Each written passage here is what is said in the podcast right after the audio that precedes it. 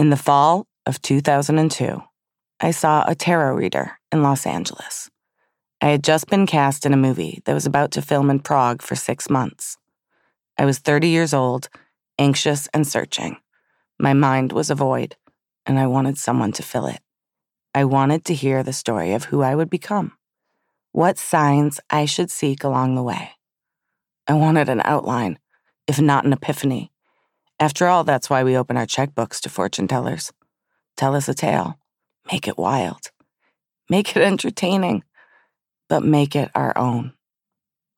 The reader was named T, and she looked a bit like a Berkeley professor very thin, very intellectual, large eyes framed by black bangs falling straight across her forehead. She kept a hanky tucked in one palm. Her breath smelled of Altoids. A skinny black cat curled up at her feet. As we spoke, I learned that T used to be a therapist, a profession she left to fully utilize her gifts. In all ways, she seemed like a good captain to have on this metaphysical journey, the right person to relay the drama of my life. T was not my first intuitive. For much of my life, I'd sought out such stories from mystics and chakra healers, mediums and numerologists, past life therapists and astrologers. My fascination goes way back to when I was a child growing up in Southfield, Michigan at a birthday party in second grade, my friend Melissa Stern's glamorous mother dressed up as a fortune teller, a sparkling vision and a headscarf, and layers of necklaces and bracelets. Melissa's mom was beautiful and lived in a giant house, which felt like evidence enough that she could see into the future, or at the very least that her words must have some merit.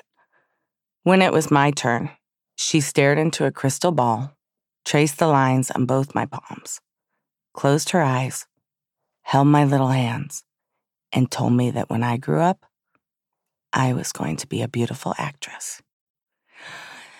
There will be so many boys throughout your life that there will be a line, Mrs. Stern said as she swept the air with her finger to indicate a long queue of men waiting to swoop me off my feet. Seven year old me couldn't imagine why on earth she thought this. I had heavy eyebrows and stringy hair and did not believe myself to be an especially attractive child. And though I was prone to dramatic outbursts, the idea of performing in front of an audience terrified me. But I wanted so desperately to believe it.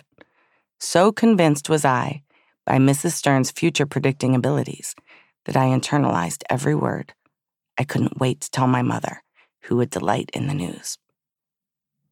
As soon as my mom drove up in her navy blue 1979 Corvette, the Evita soundtrack blaring, I climbed into the back. Our cute neighbor, Todd, a little older than I was, settled into the white leather bucket seat that was tinged yellow from cigarette smoke. I wanted them both to know what was predicted for me, so I spilled it all. Mrs. Stern read my fortune, and she said I'm going to be a beautiful actress, I bragged. I wanted my mother to be impressed. I wanted Todd to notice me. Even at age seven, I knew beauty was a rare prize. yeah, right, Todd scoffed. Ugh, that's ridiculous, my mother said as she pulled out of the Stern's long driveway. Once we were safely out of view, she took a drag off her Vantage cigarette.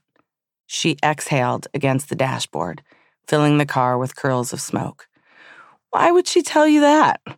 Besides, if you do grow up to be beautiful, emphasis on the if, and tall, emphasis on the and, you'll be a model. Or you'll marry an oil man and spend your days on his yacht. That settled it. My mother's word was gospel. End of discussion. I looked out the window. As it happened, Mrs. Stern's prediction for me came true, at least in part.